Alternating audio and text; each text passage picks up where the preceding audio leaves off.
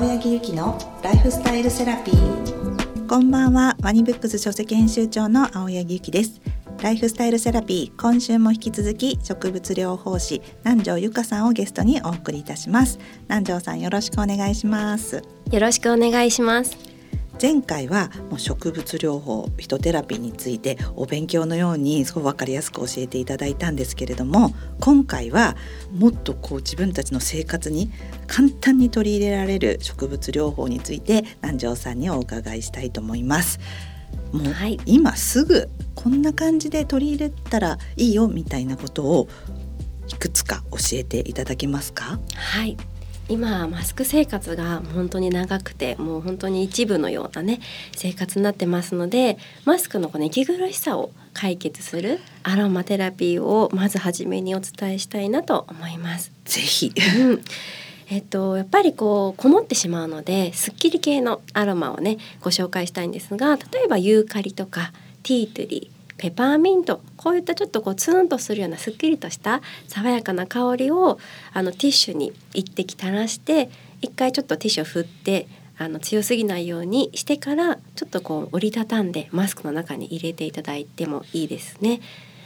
これはもう本当に初心者な方はそのティートリーとか、うんペパーミントユーカリっていうのを精油として選べばいいんですよね、うん、まず、ね、はい、うん、あの今アロマテラピーでいろんなところで売ってますので100%天然のエッセンシャルオイル精油っていうのを確認いただいてから、まあ、今言ったティートリーとかユーカリを買っていただいて使っていただくといいと思います。それをティッシュにちょっと垂らしてそれで振るのが大事ですよね、うん、やっぱりこう原液は結構刺激が強くて香りも強いので、まあ、お花の近くに持っていくものにねマスクってなるのであの垂らしてすぐに入れてしまうとむせてしまったりあの強く感じられる方もいらっしゃるのでちょっとティッシュをフリフリしていただいて、精油成分がちょっと揮発しますので少し揮発させたものを折りたたんでマスクの中に入れていただいたりもしそれでもちょっと香りきついわという方はそれをちょっとマスクにスリスリしていただいて、うん、えー、それの後にマスクをしていただくっていうのもおすすめです。そうすると鼻からふーっとこうスーッとした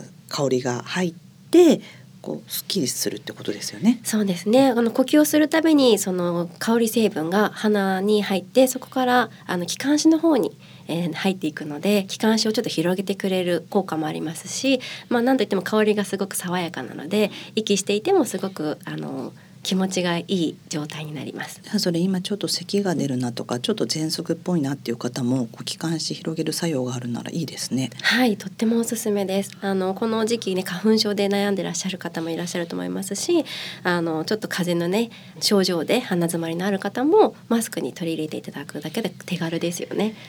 それいいですね、うん、やっぱりえっともう一回ユーカリとティートリーとペパーミント。ねティートリーってあれですよね。あのちょっとした傷とかにもいいんですよね。そうなんですよ、うん、ティートリーはあの抗菌抗ウイルス作用も強い精油なのでちょっとした切り傷とかあとはあのニキビなんかにもとってもおすすめです。実は私あのドレッサーのところにティートリー置いといて、はい、ちょっとこうニキビがあった時にあの綿棒につけてちょんちょんってやります。素晴らしい テリーってすごい使いやすいですよね万能の精油って言われてまして、まあ、そういったニキビとかもいいですしあと水虫とかそういったいろんな菌とかウイルスに対して働きかけてくれるのであのお家に一つあると、まあ、あの除菌という意味でもあの私はねティートリーであのお掃除とかもしてしまいます。それはあのお掃除っていうのはじゃあバケツにのお水にちょっと入れて、はい、ティートリーを、はい、その布で拭く。そうですそうするとお部屋も床からすごくこうすっきりとした香りもしますし抗菌除菌作用がありますので一石二鳥そうですね。あとあれ、うん、あの小さいお子さんいらっしゃる方もすぐこう擦り傷とかやった時に少しちょちょっとこう、うんうん、つけてあげたりするのもいいんですよね。いいです。はい。そうかティートリーとペパーミントとユーカリ。はい。はい、次に教えていただけるのは？そうですね次は、えーと、他にもあのお風呂とかにも、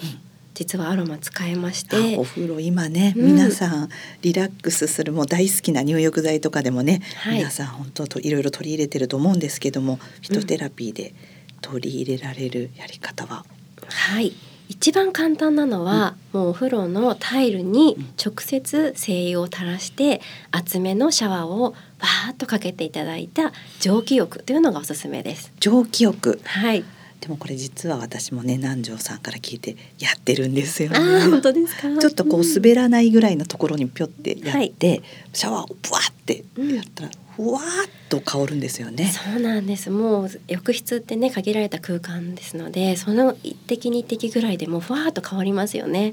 そしてもう直接だからはい簡単なんですよ。簡単ですよねあの本当に初心者の方はまずはそういった形で簡単なあの蒸気浴からあの試していただくといいと思いますし少しそれもあの慣れてきて本格的にやりたいわっていう方はあのお家にある天然のお塩を用意していただいて天然のお塩大体大さじ12杯ぐらいに、えーエッセンシャルオイル精油をまあ6滴とか10滴ぐらいを混ぜてそれをすり込ませたものをあの入浴剤として使うこともできます。あの南條さんに教えてもらったのは私もすごい雑であのお湯にじゃあぴょんぴょんって入れたらどうするの？って言ったらそれはパーッともう揮発しちゃうから あんまりダメですよって。お湯の中に溶けないんですよ。その油なので。なので浮いてきてしまうと肌にね触れるとちょっと痛くなってしまうので青柳さんお塩に混ぜてくださいねっていうお話を。そうもうはいじゃあピュッピュッって入れればいいじゃんみたいなことを聞いたのを覚えてるんですけどそれはねお塩に入れて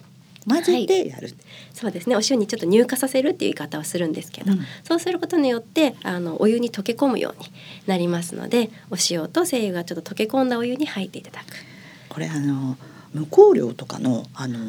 炭酸のうんが売ってるんですけど、はいタブレットで、うんあれにピュッピュッってやってはいやってるんですけど、いいですね。いいですよね。うんいいと思います。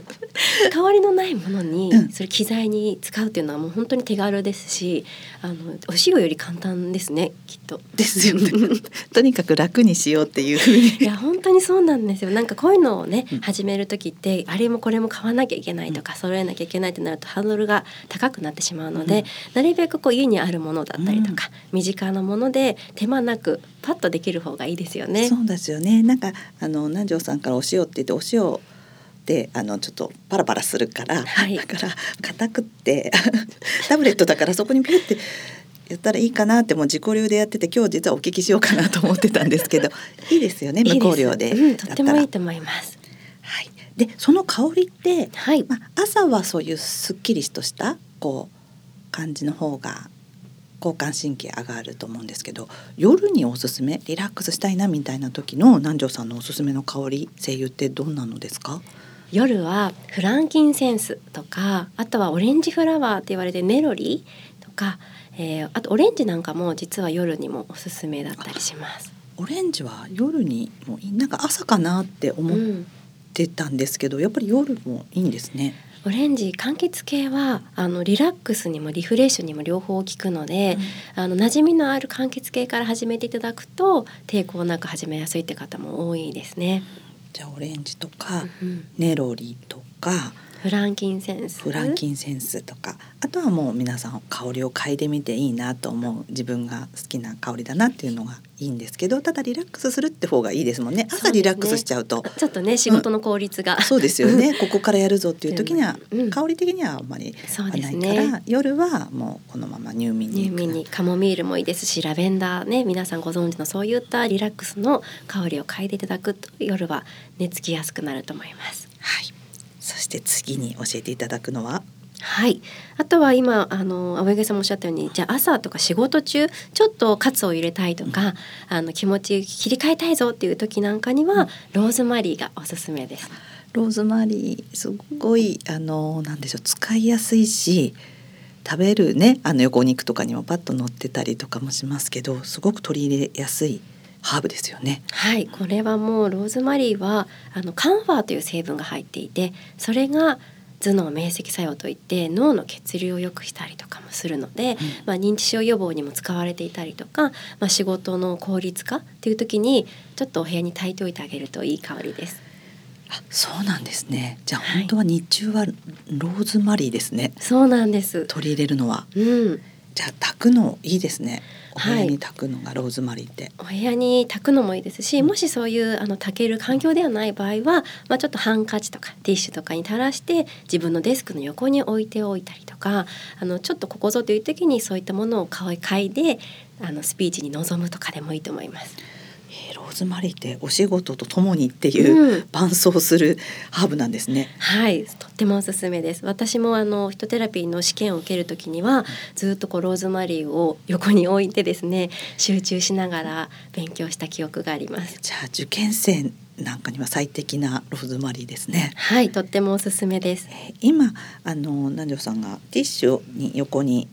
ちょっと垂らしておいておくといいっておっしゃってましたけど確かそれ南條さん旅でもね、はい。ホテルのところとかに置いておいてで眠る前にもやってるとおっしゃってましたよね。そうなんです。あのやっぱり旅先とか、こう普段慣れてない場所に行くとなんかこもった空気の時だったり気になるような香りがもともとあったりとかすることもあると思うので一にこう精油を持って行ってあのそういうシャワールームにねあの垂らしてやるっていうのもそうですしベッドサイドとかあの精油をちょっと垂らして香りを自分の落ち着くような香りにしたりとか抗菌の作用をちょっともたらしたりとかしています。ホテルに抗菌いいですね。はいやっぱりティッシュに垂らすとやっぱ精油って強いから香りますもんね。うん、そうなんです。じゃあ最後にもう一つ身近で何か教えていただけることありますか？はい。あとはハンドクリームにエッセンシャルオイルを垂らして爪のケアをしてみてもいいですし、それをまあ嗅いでいくっていう方法もあります。ハンドクリームにね皆さん絶対使ってるから、自分の好きなはい。精油うん。もう一滴とか？はい。一滴でいいと思います。をこうハンドクリーム取ったらそこにちょっと垂ら混してぜてクリームに混ぜて精油の香りをその場で自分だけ楽しむっていうのもおすすめです。あじゃあちょっとこう何かにピョンって入れることができるっていうのはすごい取り入れやすいですね。はい、もう精油は実は現役ではなかなか使わないものなので今日ご紹介したようにハンドクリームとかお塩だったりとかちょっと混ぜて使うようなイメージでいただきたいなと思います。確かにこう精油をこうこれからちゃんと使おうとするといろいろねお勉強したいところもあるけれどもすぐ取り入れられるっていうことを今日ね、南條さんに教えていただきましたありがとうございましたはい、次回はもうこれがね植物療法の真骨頂で不調に効くハーブで治す体を治すことを教えていただければと思います南條さん来週もよろしくお願いしますよろしくお願いします。ここまでのお相手は青柳ゆきと南條ゆかでした。青柳ゆきのライフスタイルセラピー